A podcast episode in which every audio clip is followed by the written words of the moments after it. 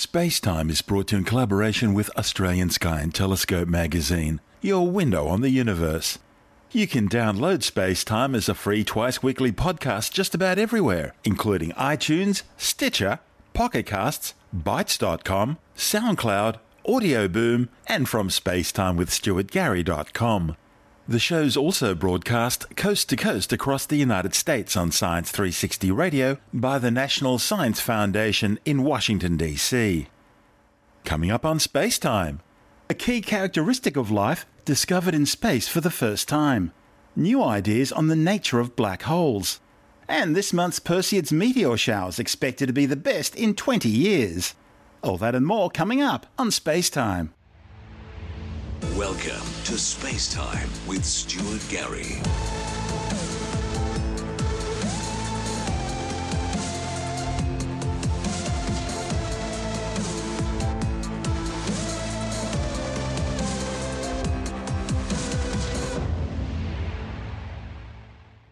Scientists have discovered the first molecule in space that has a key attribute associated with life handedness or chirality. The breakthrough, reported in the journal Science, is expected to help researchers solve one of the greatest mysteries in biology the origin of homochirality. In other words, whether a molecular structure is left or right handed. In the process, this new discovery offers fresh insights into what we might expect from life throughout the universe. Like your hands, many molecules exist in forms that are mirror images of each other. However, molecules associated with life, like amino acids, proteins, enzymes, and sugars, are found in nature only in one form. For example, amino acids, which make up proteins, only exist in nature in a left handed form, while sugars found in DNA are exclusively right handed. This phenomenon is known as homochirality. CSIRO Astronomy and Space Sciences Director of Operations, Dr. John Reynolds, says understanding how homochirality came about is a major puzzle in biology. Chiral molecules are essential to biology on Earth, but up until now they've not been known to exist outside our solar system. Scientists use both the CSIRO's Parkes Radio Telescope in western New South Wales and the National Science Foundation's Greenbank Radio Observatory in West Virginia to discover the handed molecule propylene oxide in an interstellar cloud called Sagittarius B2. On Earth, propylene oxide is a common compound used for making polyurethane. The giant molecular cloud Sagittarius B2 is located towards the centre of our Milky Way galaxy and is actively making new stars. An Australian finding two decades ago suggested how ultraviolet light from a forming star could bias the molecules in space around it, leading to one of the handed forms being more common than the other. The Parkes Radio Telescope discovered its first interstellar molecule, HCHS thioformaldehyde, in 1971 and has gone on to find many others since. John Reynolds says the new discovery gives scientists a fresh window into how an incredibly important type of molecule is made in space. And this in turn gives researchers a chance to understand the impact the process might have on life throughout the universe. Sagittarius B2 was a well known hunting ground for uh, molecules in space. There are a couple of uh, very favourite spots where astronomers have looked. And over the years, we've found something like, uh, I think it's 180 different species of molecule. But this latest discovery is by far and away, I think, the most complicated molecule we've found so far.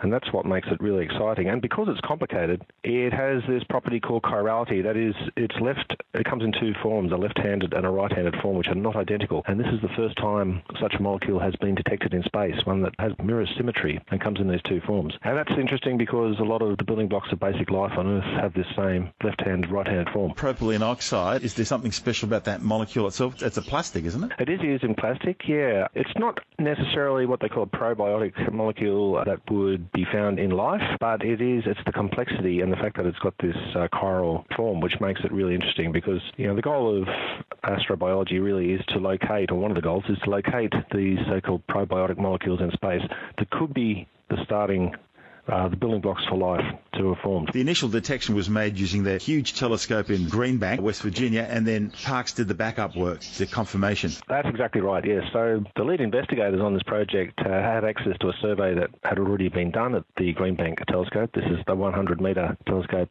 on the east coast of the US that was built to replace one that fell down a few years ago, if you remember that. But this is a beautiful telescope, 100 metres in aperture. And they found two of the three fingerprints they were looking for for this molecule, but they were unable able to find the third because of the radio frequency interference at that site. So, in order to confirm the investigation and get the three pieces they needed to get a confirmation, they came to Australia to use the Parkes telescope, which has a cleaner RFI, as we call it, radio frequency interference environment. And they were able to make successful observations at this third frequency, which confirmed the discovery. What makes propylene oxide such a useful molecule for study? Its complexity. I guess the, the guys leading this investigation are chemists, so they had a pretty good idea, I think, of what complex molecule might be a good target to look for in space. They conducted experiments in the laboratory to measure the frequencies associated with this uh, molecule, and that's what gave them the impetus to go out and find it. I'm not sure that there's anything particularly special about uh, propylene oxide, except for this fact that it is a large molecule and it does have this left-hand, right-hand uh, chirality. What about the next step now? You've found one. I guess the idea is to find something more complex, like a biomolecule. Oh, exactly right. Yes, I mean the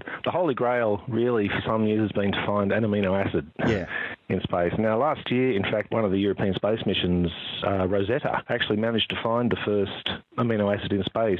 They actually took samples of this acid from around the comet. At 67P Churyumov-Gerasimenko, very historic discovery. First time amino acids have been actually detected oozing from the comet itself. Exactly right. Yeah, this is uh, glycine, which is the simplest of the amino acids, and is in fact a simpler molecule than uh, the one we've found at Parkes and Greenbank, propylene oxide, and it doesn't have this left-handed, right-handed uh, chirality. So it's an equally, I'd say, important discovery. And to be able to sample dust from a comet, I mean, how good is that? Obviously, with the space mission, now you're talking about very expensive uh, sort of astronomy compared to conventional ground radio telescopes. But nonetheless, a really exciting discovery. And I think the push will now be on to get even more complex molecules, including some of the uh, more complicated amino acids. Because this Sagittarius B2 region is such an intense star forming region, it must be loaded with lots of ultraviolet radiation coming from hot young stars that are being made there, that are forming there in that stellar nursery. Would that be playing a role in the formation of these molecules? Yeah, absolutely. In fact, intense ultraviolet radiation is uh, an inhibitor of um, molecular formation. It tends to break them up. But it's part of the process by which these molecules are made. In fact, one of the interesting theories, perhaps the only theory that we have at the moment for why we might get an excess of a left-handed version of a molecule versus its right-handed partner is exactly through this UV radiation. If the UV radiation becomes circularly polarized, which light is able to do, then it can preferentially break up one version of the molecule and leave the other one relatively untouched. And this could be a possible mechanism by which we end up on Earth with, you know, an excess of one handedness of amino acids and not much of the other. A clue to why we are what we are. Exactly. That's Dr. John Reynolds, Director of Operations with CSIRO Astronomy and Space Sciences.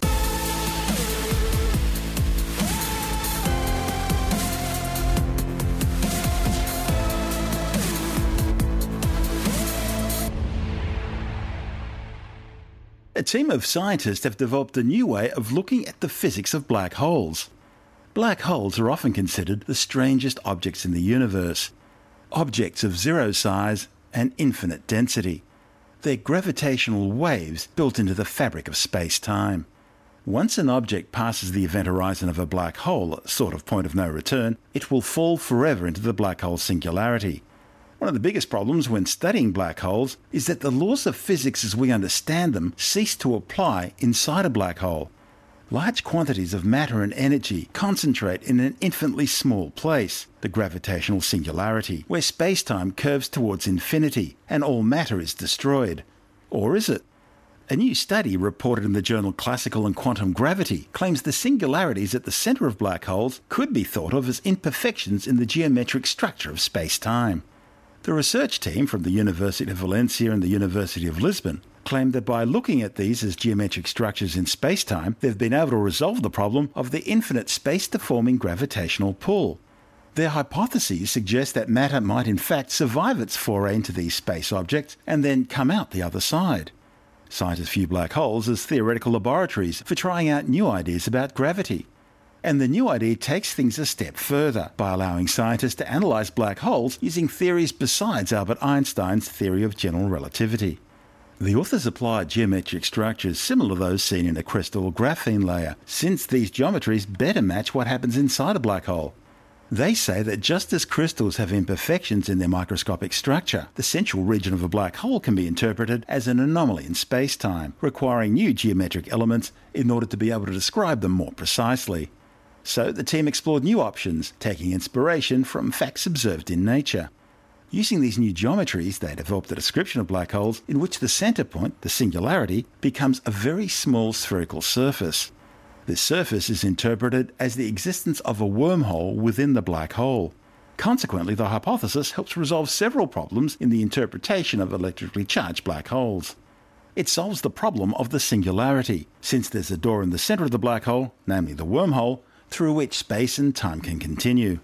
The study was based on the simplest known type of black hole, one which is both rotationless and electrically charged.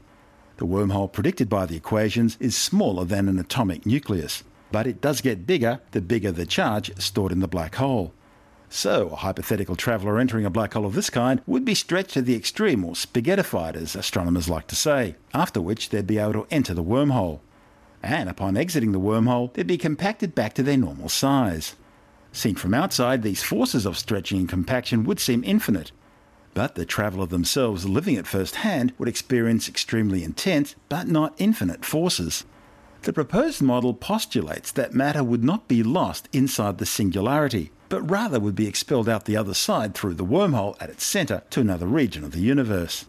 Another problem which this hypothesis resolves is the need to use exotic energy sources to generate wormholes. In Albert Einstein's theory of gravity, these so called doors would only appear in the presence of matter with unusual properties, including a negative energy, pressure, or gravity. The problem is, nothing like this has ever been observed in the real universe. In this hypothesis, the wormhole can appear out of ordinary matter and energy, such as an electric field. The interest in wormholes for theoretical physicists goes far beyond generating tunnels or doors in space time to connect two points in the universe. They would also help explain the nature of elementary particles and phenomena such as quantum entanglement, Einstein's spooky action at a distance. Thanks to this new interpretation, the existence of these objects might now be just a little bit closer to science fact rather than science fiction.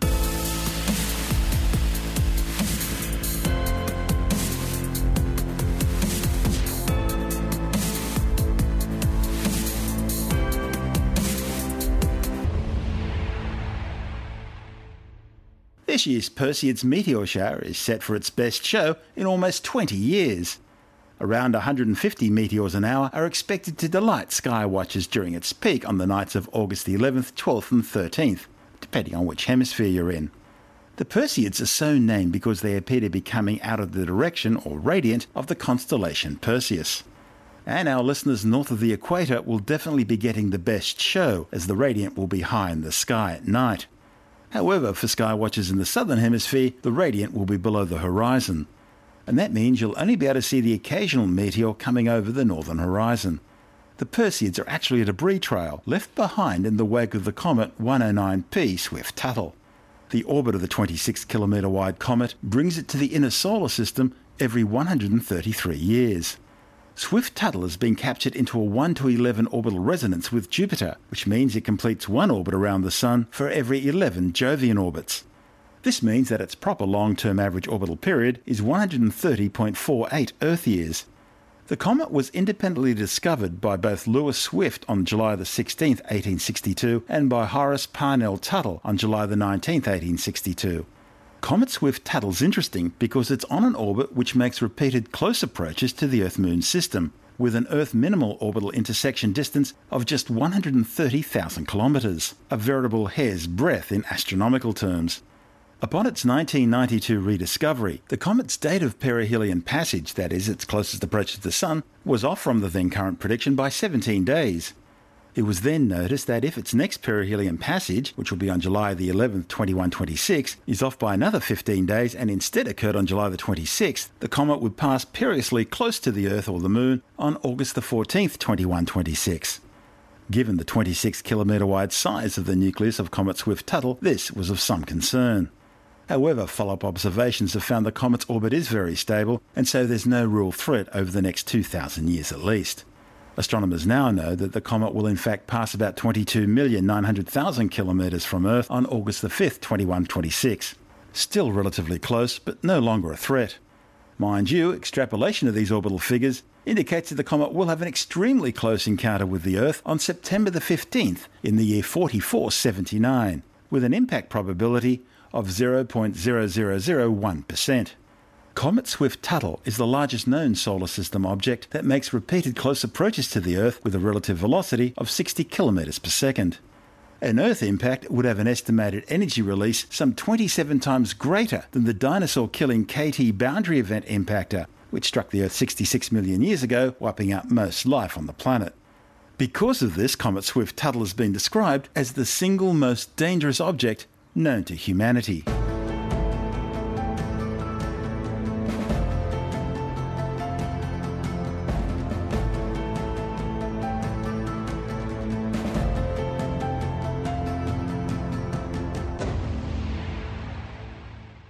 NASA mission scientists are working overtime to try and restore systems aboard the Solar Dynamics Observatory spacecraft, following a major anomaly which has shut down its science instruments. The Solar Dynamics Observatory, or SDO, was studying a lunar transit on August the 2nd as the moon passed between the spacecraft and the Sun. However, the spacecraft failed to return to science mode at the end of the transit. SDO is currently orbiting on internal mode. The team is receiving data from the spacecraft and they're bringing SDO's instruments back online. Two of SDO's three science instruments, the helioseismic and magnetic imager and the extreme ultraviolet variability experiment, are now working again and sending science data to the Earth. However, mission managers are still working to return the SDO's third science instrument, the atmospheric imaging assembly, back to service. SDO was launched on February the 11th, 2010 on an Atlas V rocket from the Cape Canaveral Air Force Base in Florida on a 10-year mission to study the Sun. The 3.1 ton satellite is studying the influence of the Sun on the Earth and near Earth space by observing the solar atmosphere in multiple wavelengths simultaneously. SDO is investigating how the Sun's magnetic field is generated and structured, how the stored magnetic energy is converted and released into the heliosphere in the form of solar wind, and variations in solar radiance. Solar radiance is the amount of electromagnetic radiation received from the Sun over a given area. The spacecraft is located in a geosynchronous orbit 35,800 kilometres above the equator.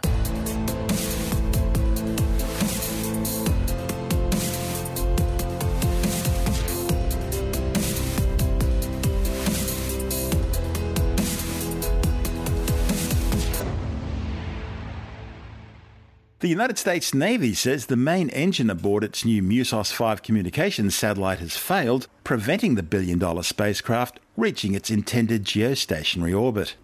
The Navy are now looking at ways to salvage the satellite, which was launched aboard an Atlas V rocket from the Cape Canaveral Air Force Base in Florida back on June the 24th.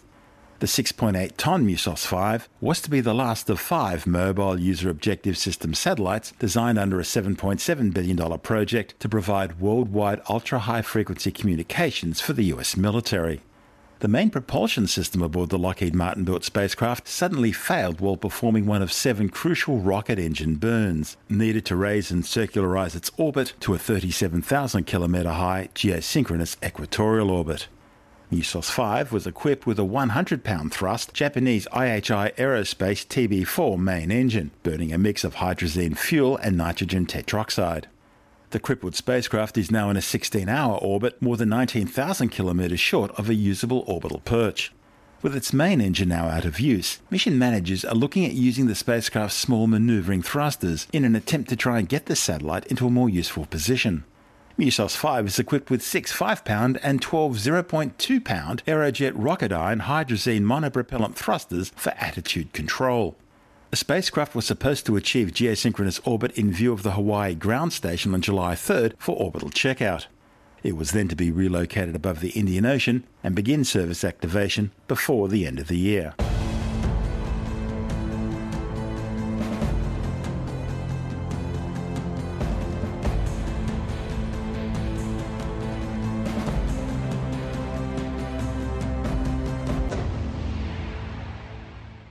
United States government has given approval for a private company to launch a mission to land on the moon next year. Moon Express plans to use a Rocket Lab Electron launch vehicle to fly its MX 1 lander to the lunar surface. The approval comes despite the lack of any formal regulatory framework for commercial space missions to other worlds. Prior to Moon Express, all non government space travel was pretty well limited to Earth orbit. The temporary approval was given following meetings between Moon Express, the White House, the Federal Aviation Administration, and the US State Department. Under the temporary agreement, the US government will oversee all stages of the Moon Express mission. For the longer term, US legislators are working on a framework to regulate and oversee all private deep space missions. Washington hopes to have that in place in time for SpaceX's planned mission to Mars in 2018 and the plans by Bigelow Aerospace to launch its first space tourist hotel into orbit by 2020. Moon Express needs to reach the lunar surface by 2017 if it's to win the Google Lunar X Prize an international competition designed to send the first privately funded spacecraft to the surface of the Moon. It's one of 17 contenders and one of just two to have already secured a launch contract. Moon Express's longer term plans are to mine the lunar surface for rare elements and metals. However, until now, US law didn't guarantee that any private company would have a legal right to keep and sell any resources it mined on the Moon, or for that matter, anything captured in space such as plans by another company called Planetary Resources to commence asteroid mining. And that's the show for now.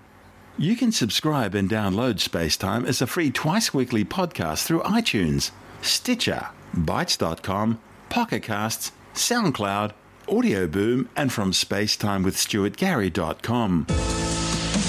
For more, you can follow us on Facebook, Twitter, and Tumblr. Just search for Spacetime with Stuart Gary. The show is also broadcast coast to coast across the United States on Science 360 Radio by the National Science Foundation in Washington, D.C. You've been listening to Spacetime with Stuart Gary. Subscribe at iTunes, Stitcher, Pocket Casts, or Audio Boom. This has been another quality podcast production from Bitesz.com. Spacetime is brought to you in collaboration with Australian Sky and Telescope magazine, this month exploring the mystery of fast radio bursts.